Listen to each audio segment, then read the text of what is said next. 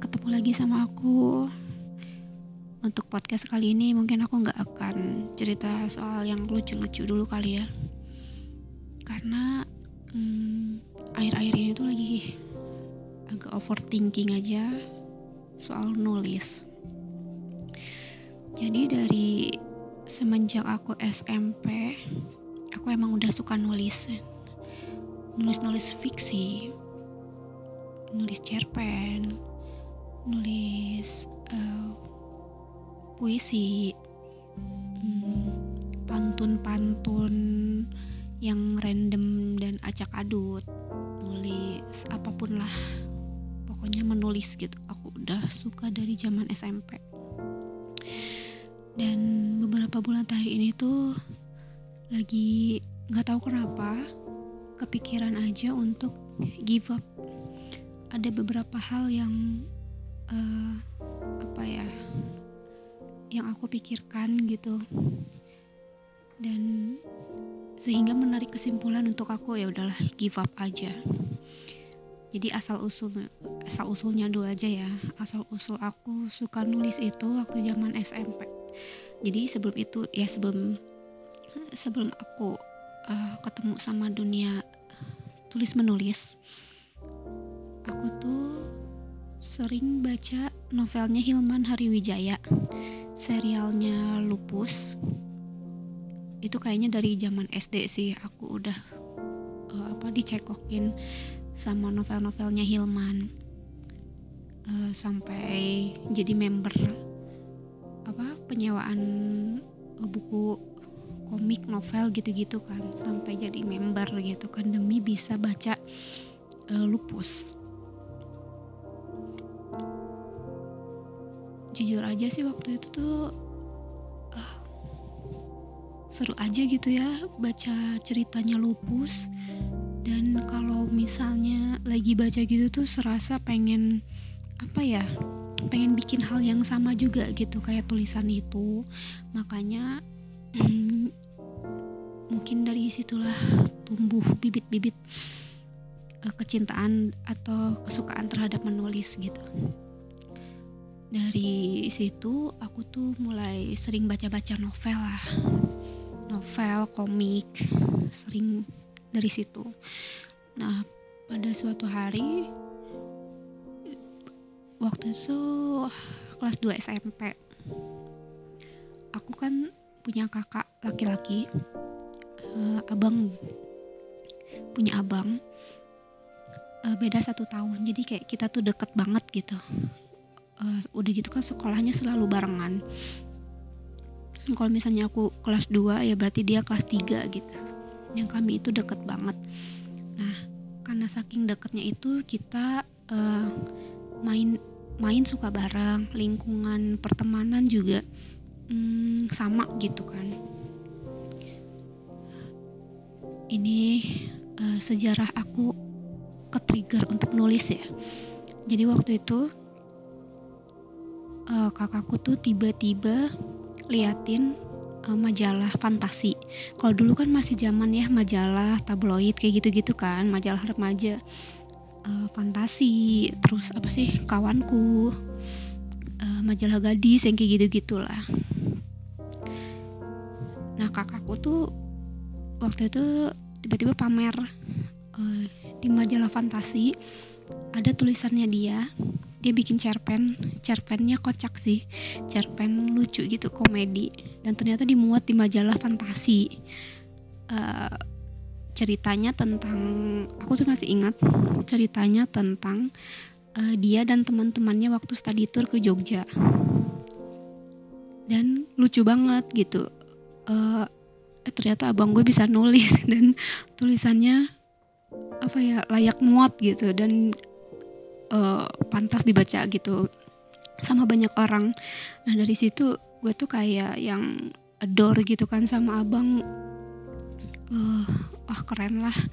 Dia bisa bikin tulisan kayak gini udah gitu dimuat dapat honor gitu kan. Itulah yang uh, nge-trigger aku untuk uh, jadi suka nulis gitu.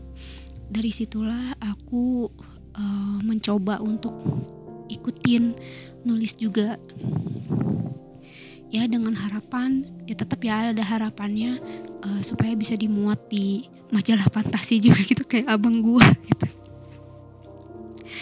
Uh, karena jujur aja sejak dulu itu yang jadi panutan dan uh, jadi contoh gitu kan untuk aku itu ya abang aku ini. Jadi apa pun yang abang aku lakukan aku tuh pengen lakukan juga gitu.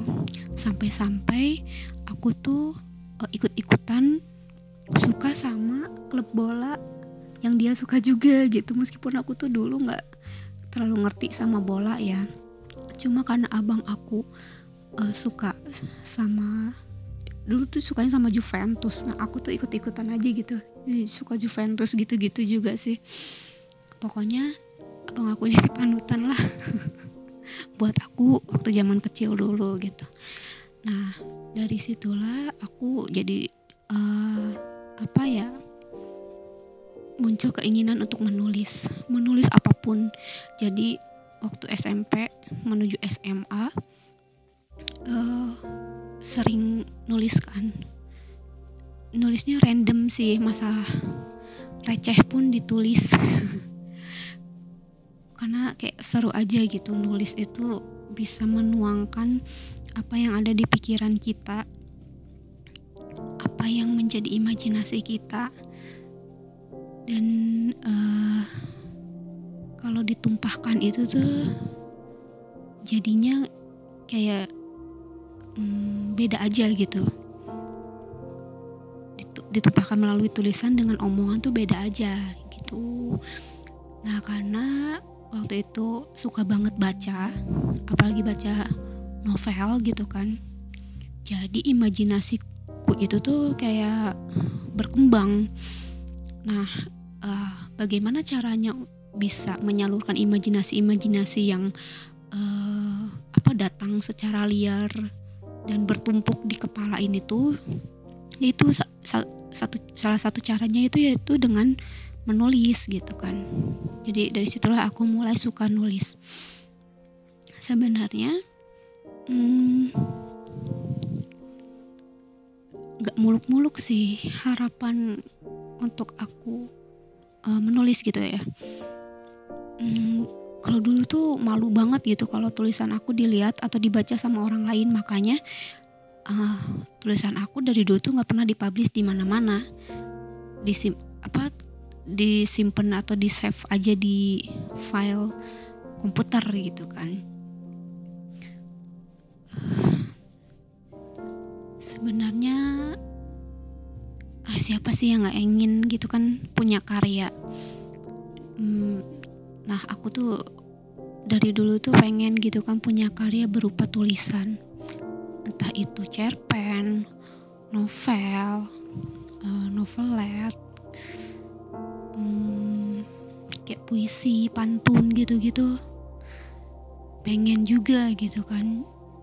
Nah tapi ya.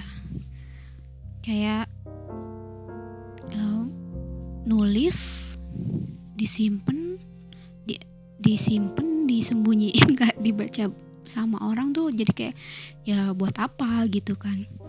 Akhirnya hmm, tahun 2014an lah kalau nggak salah itu tuh ada uh, platform namanya GWP yaitu yaitu singkatan dari Gramedia Writing Project. Jadi yang bikinnya itu Gramedia, uh, Kompas Gramedia gitu kan, anak-anaknya Kompas tuh. Jadi di platform GWP itu tuh uh, ada banyak penulis yang nulis di situ, uh, nulis apa pun tuh, uh, especially nulis fiksi sih ya tapi genrenya macam-macam gitu kan. Nah aku tuh dari tahun 2014 tuh sering nulis cerpen di situ. Nah terus udah di situ aja nggak pernah dipublish ke mana-mana gitu kan. Jadi di platform GWP itu tuh hmm, kayak uh, sosmed gitulah tapi khusus penulis.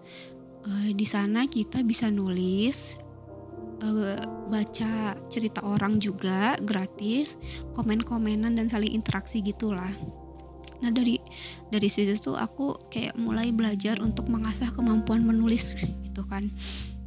Hmm, itu tahun 2014 aku masih sangat aktif menulis. Apalagi menulis cerpen gitu kan. E, dari dulu pun aku selalu rajin atau aktif ikut lomba ya. Cuman ya gitu nggak pernah menang. Nggak pernah menang terus nyoba kirim ke majalah juga nggak pernah dimuat. Terus nyoba-nyoba bikin kayak cerpen yang agak serius gitu kan untuk dimasukin ke semacam uh, koran yang agak serius juga kayak Kompas. Hmm, apa ya? Kompas kayak Republika. Uh, itu kan biasanya gen genrenya itu kan yang agak-agak serius gitu kan nggak yang uh, komedi atau uh, romance nggak yang kayak gitu-gitu. Dan ya itu hasilnya nggak pernah lolos. Memang aku belajar menulis itu kan otodidak ya. Tapi aku juga kayak uh, apa ya baca juga referensi menulis. Uh, misalnya aku baca juga uh, buku karya AS Laksana kan uh, terkait apa um, yang aduh judulnya tuh apa ya? Judulnya yang AS Laksana itu kalau nggak salah uh, apa ya? Jadi menjadi uh, penulis kreatif kalau nggak salah kreatif writing kalau nggak salah. Jadi itu kayak ilmu-ilmu menulis fiksi gitu. Itu bagus juga sih dari AS Laksana. Udah gitu hmm, baca juga referensi dari ya kayak artikel-artikel juga kayak gitu-gitu. Terus aku pun ikut sebuah komunitas uh, komunitas nulis tuh namanya dulu apa ya? Itu tuh ada di Twitter. Waktu tahun 2014an gitu tuh aktif aktif banget si komunitas ini tuh. Sering bikin uh, lomba dan sering juga bikin kelas menulis online gitu. Nah aku pun ikut ya kayak gitu-gitu untuk nambah referensi dan ngasah skill menulis aku gitu kan. Jadi uh, aku nulis itu bukan sekedar nulis gitu kan tapi ada ilmunya juga kayak hmm, se kayak bikin ini nih uh, kerangka. Kayak bikin kerangka tulisan menentukan plot tokoh karakter yang kayak gitu-gitu tuh itu tuh aku pelajari juga ilmunya dari kelas-kelas kelas-kelas menulis online kayak gitu-gitu. Dan juga tentunya sering baca-baca karya orang-orang yang hmm, orang-orang terkenal lah orang-orang populer dunia menulis gitu kan. Dan itu memang sangat menyenangkan. Jadi um, selain hobi gitu, dan bikin happy menulis itu tuh jadi metode untuk aku healing aku percaya sih kalau setiap orang itu tuh punya sisi hmm, depresi atau stresnya masing-masing gitu kan dan aku pun percaya dan yakin bahwa mereka itu tuh punya cara masing-masing untuk uh, menyembuhkan atau mengatasi stres, depresi atau rasa sakit mereka itu. Nah, untuk aku cara menyembuhkan atau cara healing stres, depresi dan rasa sakit itu tuh yang dengan menulis. Jadi kayak dengan menulis itu tuh aku tuh kayak hmm, feeling free lah. Setelah itu tuh kayak kalau misalnya lagi stres, lagi capek kerjaan misalnya, terus aku lampiaskan semuanya ke tulisan itu tuh benar-benar membantu banget untuk aku uh, kembali fit itu secara mentally ya secara mentally secara uh, fisik uh, secara fisik sih. Nggak terlalu ngaruh cuman kan katanya kalau uh, mentalnya sakit itu akan mempengaruhi juga ke kesehatan fisik. Jadi dengan menulis aku tuh bisa healing stres aku. Dan itu sangat membantu banget untuk aku menyeimbangkan hidup. Gitu selain itu jadi senang aja gitu kan punya karya punya sesuatu yang bisa diabadikan dari diri. Uh, ya kasarnya kalau misalnya aku mati gitu kan masih ada apa ya bagian diri aku di dalam karya-karya aku itu gitu loh. Jadi uh, oke okay, jasadku mati cuman uh, pikiran pikiranku abadi gitu kan. Karena di uh, disimpan dalam bentuk karya. Dan tidak ikut mati sama tubuh gitu. Ah berat banget ya. Ya intinya kayak gitulah. Cuman uh, waktu tahun 2016an lah. Pas udah pindah ke Jakarta gitu kan. Hmm, aku nyoba untuk share tulisan-tulisan aku gitu ke teman-teman seangkatan. Dan ternyata respons mereka bagus. Aku itu bener-bener apa ya hmm, kayak kali pertama aku membuka diri. Biasanya aku tuh nggak pernah mau. Tulisan aku tuh dibaca orang yang aku kenal. Nggak tahu kenapa uh, jadi rasanya tuh kayak orang yang baca itu tuh baca diriku juga. Padahal kan um, itu hanya uh, tulisan-tulisan itu tuh hanya pemikiran aku aja kan bukan sepenuhnya apa pribadi aku. Uh, 2016 di share dipublish ternyata respons teman-teman bagus gitu kan. Dan uh, waktu itu aku inget banget. Aku tuh pernah ngobrolin ini sama dok Nis.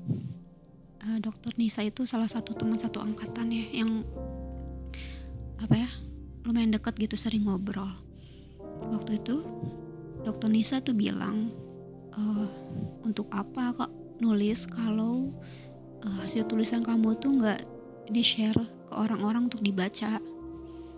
Untuk apa nulis kalau hanya uh, hasilnya hanya akan disimpan uh, di komputer aja gitu kan. Jadi dari situlah aku kepikiran untuk hmm oke lah aku share. Uh, biarkan orang-orang membaca itu. Meskipun pada awalnya kayak malu malu banget beneran sumpah malu. Orang yang aku kenal baca tulisan aku tuh aku tuh malu. Tapi lama kelamaan ya udahlah biarin aja gitu let it, be. Uh,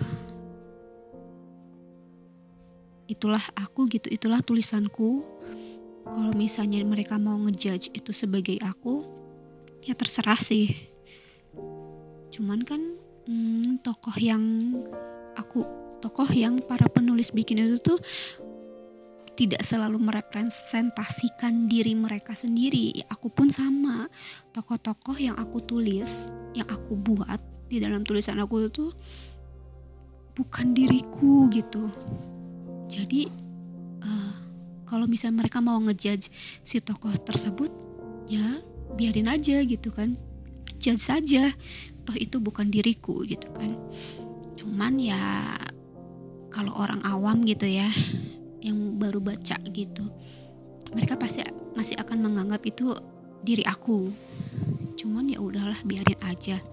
Dan so far uh, apa ya respon teman-teman tuh hmm, bagus gitu kan sama tulisan-tulisan aku. Karena tulisan aku tuh kayak tulisan-tulisan yang komedi romance uh, nggak ada yang serius sih sebenarnya.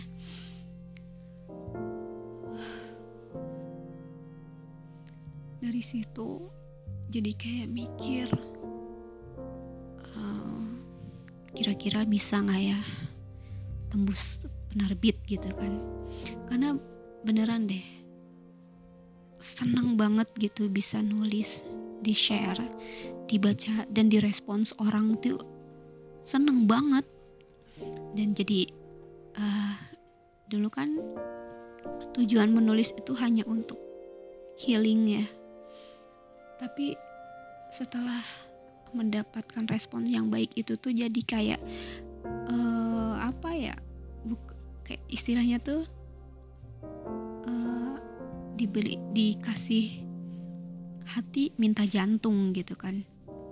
Jadi malah keinginannya tuh macam-macam pengen tembus penerbit lah pengen uh, apa punya banyak karya dibukukan bla bla bla la la la ya. Dari situ tuh jadi aku tuh kayak ngepu ngepush diriku untuk ayo di pasti bisa. Ayo di perbaiki tulisan kamu. Ayo di hmm, apa perbanyak ilmunya. Ayo di. Uh, ikut ikutan kelas-kelas menulis lagi. Eh kayak gitu gitulah jadi ngepush diriku untuk biar aku punya kualitas tulisan yang uh, bisa diterima oleh penerbit. Tapi kan susah banget ya. Nggak punya channel nggak punya pengalaman nggak pernah diterbitin di mana pun. Jadi dari saat itu tuh aku hanya uh, posting dan publish di platform menulis gitulah. Platform gratis ya.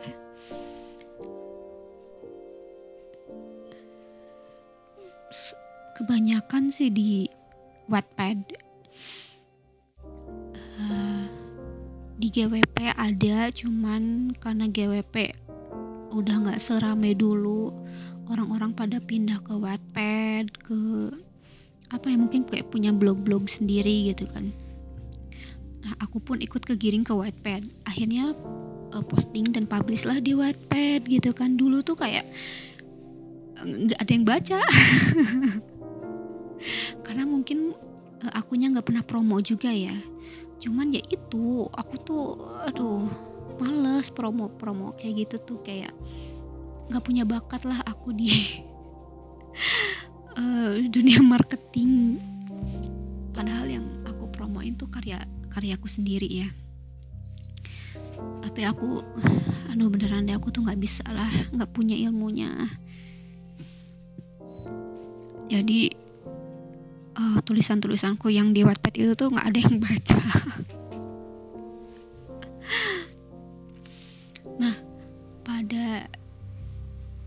pada saat itu tuh uh, apa ya karena hmm, entah kenapa waktu waktu aku mulai dipindahin tuh kerja apa bagi apa kerjaan gitu dipindahin ke bagian protokol kan stres tuh.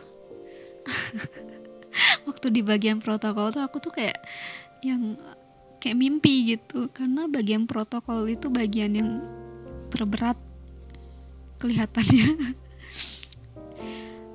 Uh, jadi pas dipindahin ke protokol sebenarnya aku tuh banyak nangis. Meskipun kalau ditanya gitu ya ya aku mah jawabnya uh, saya sih siap ditempatkan di mana saja. Cuma pas pindah ke protokol kebanyakan nangis. Karena capek ya di protokol stres. Nah nggak nggak tahu kenapa pas waktu di protokol itu tuh karena stres gitu ya. Terus kan salah satu metode untuk healing stres aku tuh adalah menulis kan. Jadi pada saat itu tuh uh, apa ya uh, energi untuk menulis tuh banyak banget. Tahun 2017 tuh 2017 akhir itu setelah pindah ke protokol setelah enam bulan pindah ke protokol tuh 2017 akhir. Inget banget aku mulai nulis after broken. Udah mulai uh, bikin kerangkanya. Beneran bikin kerangka sampai beres. Jadi kalau dulu-dulu itu aku nggak pernah selesaiin novel-novelku itu karena aku nggak pernah bikin kerangka karena males gitu kan pengennya langsung nulis aja. Tapi ternyata pas nulis karena nggak punya kerangka nggak punya arah dan tujuan jadinya uh, si novelnya tuh mandek. Berhenti di tengah-tengah dan nggak pernah lagi dilanjutin. Nah sebelum-sebelum itu sih bikin seringnya bikinnya cerpen. Kalau cerpen kan pendek jadinya nggak uh, si kerangkanya itu nggak panjang gitu kan. Si kerangkanya nggak nggak aku tulisin kalau cerpen. Jadi cuma di dipikir dipikirin aja si kerangkanya plot kayak gitu gitu tuh cuma di otakku aja gitu kan. Terus uh, nulis langsung jadi gitu kan. Nah it, itu dulu kok bikin cerpen. Nah kalau ini aku karena banyak energi ah, aku nggak tahu kenapa. Mungkin aku kerasukan kali ya waktu tahun 2017 itu tuh aku bikin kerangka after broken sampai beres. Udah gitu nulis lancar banget. Dan entah kenapa uh, ketika aku nulis itu tuh kayak lupa waktu gitu. Akhirnya satu bab itu bisa sampai hmm, 3000 kata. 3000 kata tuh banyak banget loh 3000 4000 kata.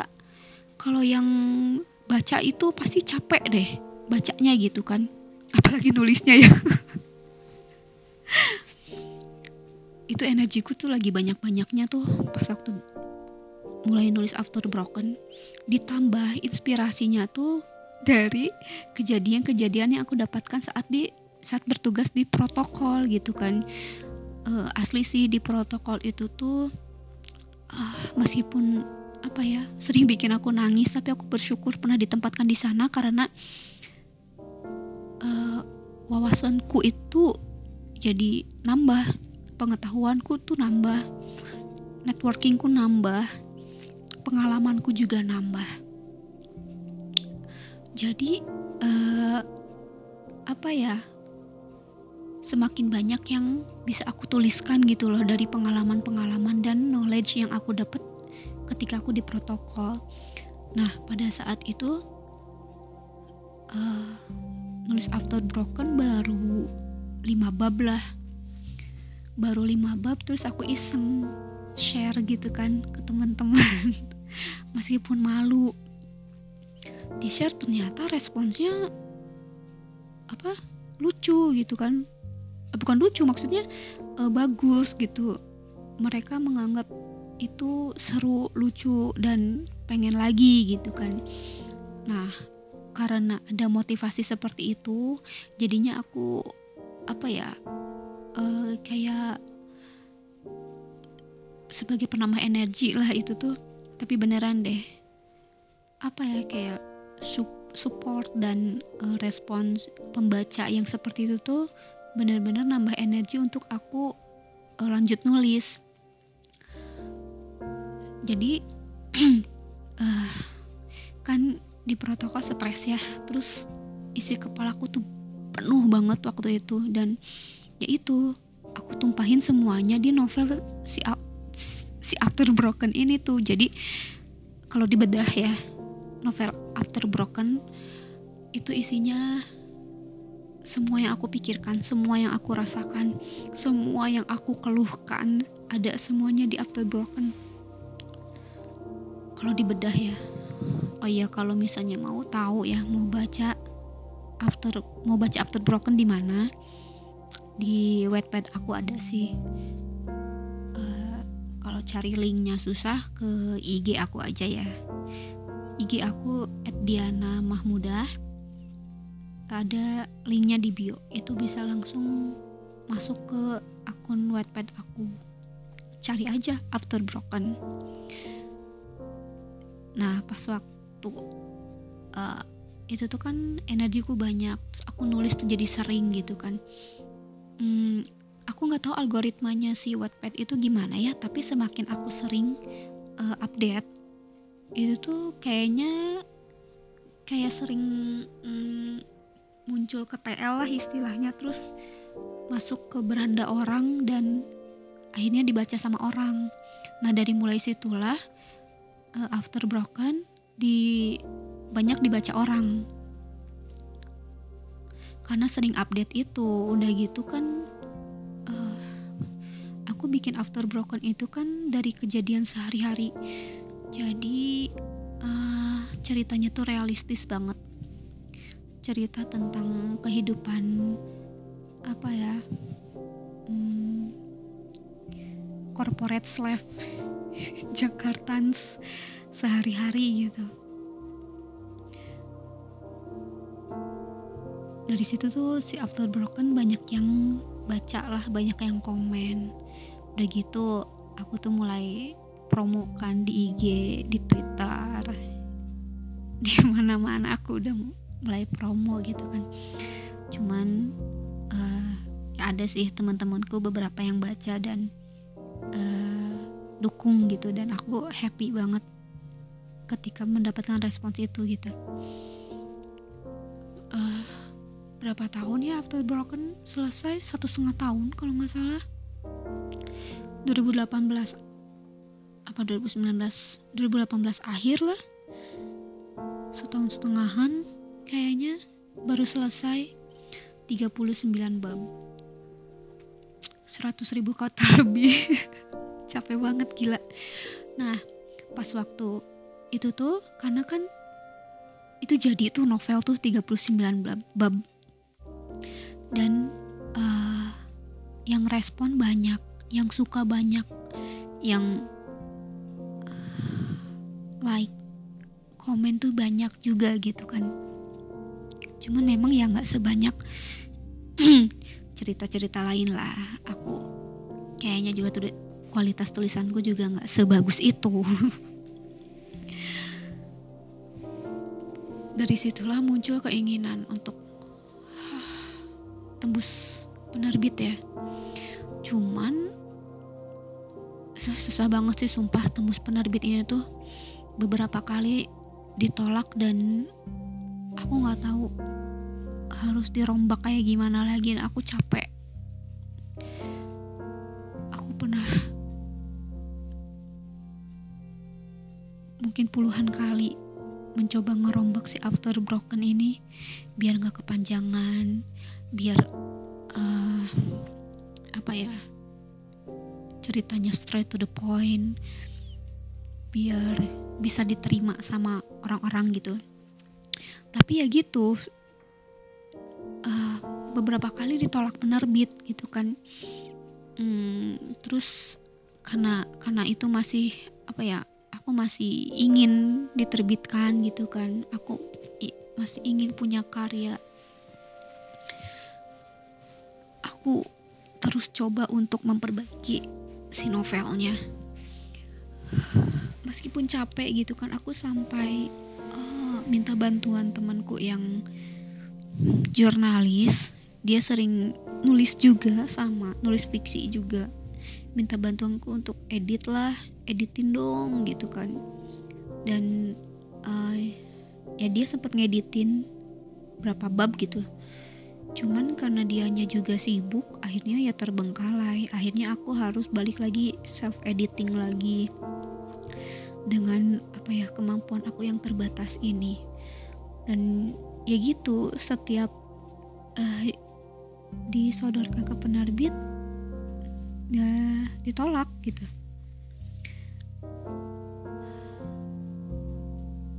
Saking pengennya aku tembus penerbit aku sampai cari-cari cara gitu kan.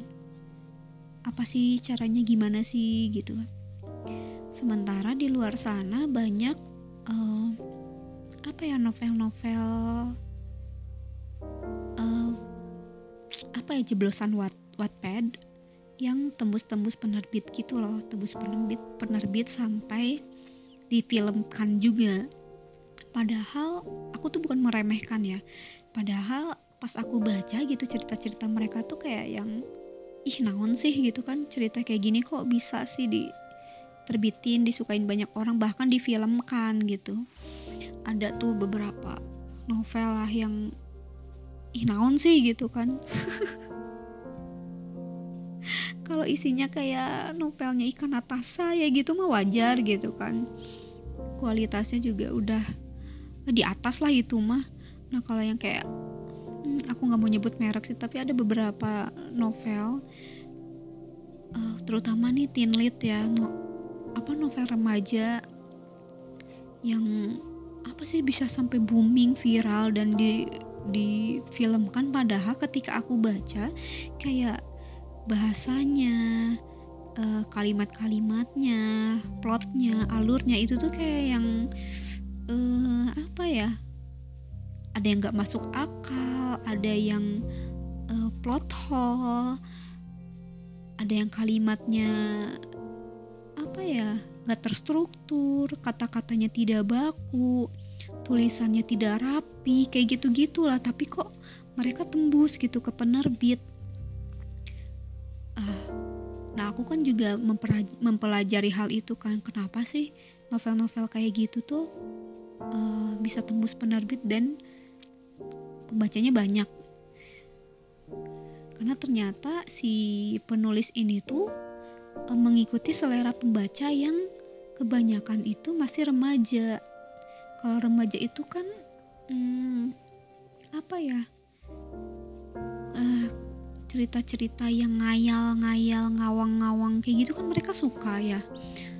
Nah sementara aku tuh gak bisa dan gak mau gitu bikin cerita yang kayak gitu. Jadi kayak yang uh, aduh ngerti gak sih?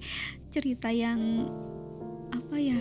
Cowok cool cowok cowok dingin terus disukain sama banyak cewek tapi ada satu cewek yang eh, nggak uh, suka tapi ternyata si cowok itu tuh jatuh cinta sama dia yang kayak gitu-gitu tuh si pembaca-pembaca remaja ini tuh suka gitu.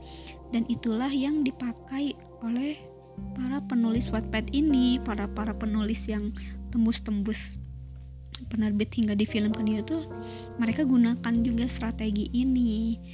Terus dibikinlah karakter cowoknya yang uh, cool yang galak yang bermata tajam ya kayak gitu gitulah pokoknya mah geleh banget ya. Nah yang kayak gitu gitu tuh mereka tuh suka. Jadi uh, si penulis penulis ini tuh mengubah haluan muter setir untuk menjadi apa? Untuk menuliskan apa yang diinginkan para pembaca remaja ini gitu kan. Dan itu tuh memang berhasil nah ternyata ya memang strategi ini tuh sangat uh, lumayan bagus gitu.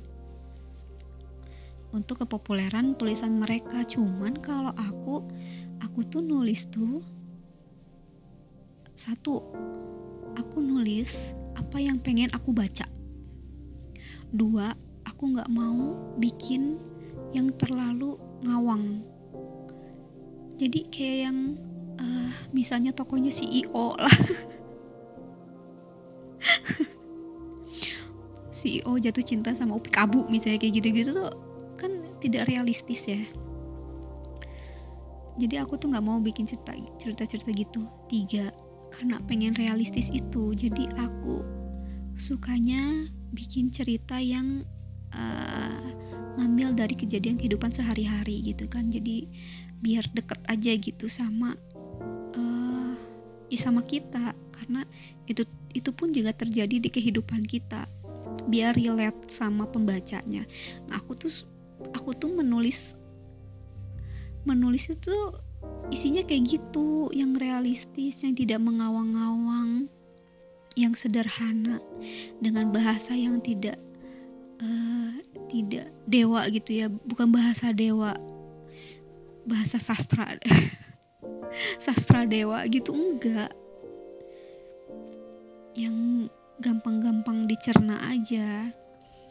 Nah tapi kan yang ternyata yang kayak gitu tuh tidak uh, menarik minat penerbit ya. Karena mungkin penerbit pun lihat uh, pasar pasar tuh kurang sama yang kayak gitu-gitu. Cuman kalau misalnya apa ya tulisanku tuh tidak layak baca. Kenapa ba banyak yang like komen di Wattpad gitu kan? Oh lihat aja After Broken berapa viewsnya. Udah sekitar 70 ribu view. Meskipun itu kalau misalnya dibandingin sama novel-novel yang tadi booming itu tuh jomplang ya. Yang booming-booming itu tuh kan bisa sampai apa ya sejuta view. 5 juta view gitu kan. Cuman kan kalau misalnya 70 ribu pembaca pun itu kan berarti tulisan aku tuh uh, layak baca kan dan punya porsinya juga di pasar gitu. Nah kayak ah kalau kayak kayak kalau kayak gini tuh aku mikir kalau kayak gini udah aku nggak akan hmm, istilahnya aku nggak akan push myself lagi untuk uh, maksa tembus penerbit gitu kan. Kalau caranya kayak gini ini mah udah jauh dari hmm, apa ya hati nurani aku gitu kan. Mungkin kalau misalnya penerbit lain yang memang cari cuan itu akan melakukan segala cara gitu kan untuk bisa tembus kalau misalnya cara mereka untuk mengubah tulisan mereka menjadi seperti apa yang pasar mau, mereka akan lakukan itu. Tapi kalau aku big no no, hmm, ya nggak nggak uh, nggak menutup kemungkinan juga untuk aku ingin dapat cuan juga ya, karena itu kan karya. Ya siapa sih yang tidak ingin punya karya dan dibayar gitu kan? Cuman kalau misalnya caranya kayak gitu aku aku mending apa ya give up aja lah daripada harus uh, memaksakan diri untuk melakukan hal-hal yang tidak aku sukai gitu kan makanya abis dari situ tuh aku tuh kayak hopeless. Oh kalau kayak gitu caranya aku nggak bisa. Nggak bisa tembus penerbit. Nggak bisa publish. Menjangkau semua orang. Selain itu aku tuh gampang khawatir sama pembajakan plagiarisme. Yang kayak gitu tuh aku tuh uh, sangat cemas gitu. Akhirnya karena karena aku udah give up aku udah hopeless aku udah pasrah. Uh, biarin nggak nggak diterbitkan oleh penerbit mana pun gitu kan. Daripada nanti kalau misalnya terbit gitu kan dibajak di mana-mana. Ya udah mending eh aku kasih aja gratis baca aja sesukanya. Gak akan aku pungut bayaran sepeser pun. Silahkan baca di Wattpad gratis. Bisa baca berulang kali gitu kan. Asal jangan di uh, plagiat aja. Asal jangan dibajak aja diduitin sama oknum gitu kan.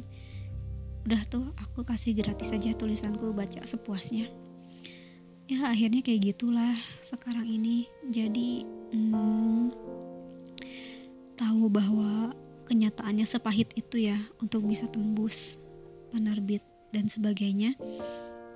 Udahlah aku give up. Aku give up nulis. Uh, sebenarnya sebenarnya berat ya untuk gantung sepatu gitu kan untuk nulis. Karena aku tuh bener-bener suka nulis gitu. Kan bilang juga kan tadi salah satu metode stress healing aku. Cuman lagi jadi overthinking aja gitu. Beberapa bulan terakhir ini tuh jadi kayak yang ah nulis. Nggak bisa diterbitin buat apa gitu. Cuman ya I know gitu kan itu pemikiran yang hmm, sempit juga. Kalau misalnya mau nulis bikin karya ya bikin karya aja gitu kan. Nulis nulis aja terus gitu. Cuman entah kenapa ya lagi capek aja gitu. Ya gitu lagi overthinking aja dan hmm, kalau orang Sunda bilang mah lagi pundung gitu kan. Jadi ah ya udahlah aku nyerah. Kayak aku tuh pernah uh, nonton film apa gitu lupa lah random banget sih ini soalnya. Jadi salah satu tokoh si tokoh di film itu tuh bilang hmm, kalau kamu nggak ahli dalam satu bidang yang kamu kejar-kejar gitu berhenti aja. Kan kamu nggak ahli. Nah dari situlah dari dialog itulah aku kayak mikir kayaknya uh, memang aku tuh nggak bakat dinulis sih. Jadi ya ayo berhenti. Ayo berhenti di sebelum capek. Jadi ya ginilah sekarang aku udah kayaknya enam bulan sih aku nggak nulis. Jadi semangat aku tuh nggak ada. Ide-ide aku tuh menguap semuanya nggak ada lagi keinginan untuk hmm, apa ya nyusun dialog nyusun plot alur meskipun sih kerangka yang novel yang baru ini tuh udah selesai. Cuman ya gitu males aja eksekusinya sekarang karena ya kayak gini kondisiku sekarang aku nggak tahu ini give up untuk selamanya atau enggak. Cuman uh, biarin aku istirahat dulu aja. Kalaupun misalnya memang jalannya aku bisa lanjutin nulis ya itu akan kejadian juga gitu untuk saat ini untuk melindungi hati pikiran aku sekarang ini ya dicukupkan aja sekian. Aku gak akan dulu nulis. Lihat nanti aja ke depannya. Lumayan lama ya jadi kayaknya udah dicukupkan sekian aja. Kalau misalnya hmm, mau baca itu ke IG aku aja ya. Di @diana mahmuda terus ke bio ada di situ ada linknya di bio diklik aja itu langsung ke uh, profil Wattpad aku. Pilih aja di situ ada beberapa cerita kok feel free ya. Silahkan dibaca sepuasnya asal jangan dibajak atau diplagiat aja. Ya udahlah segitu dulu udah kepanjangan juga. Semoga nanti ada uh, materi podcast yang lain lagi ya. Untuk sekarang cukup aja sekian. Dan aku pamit. Dadah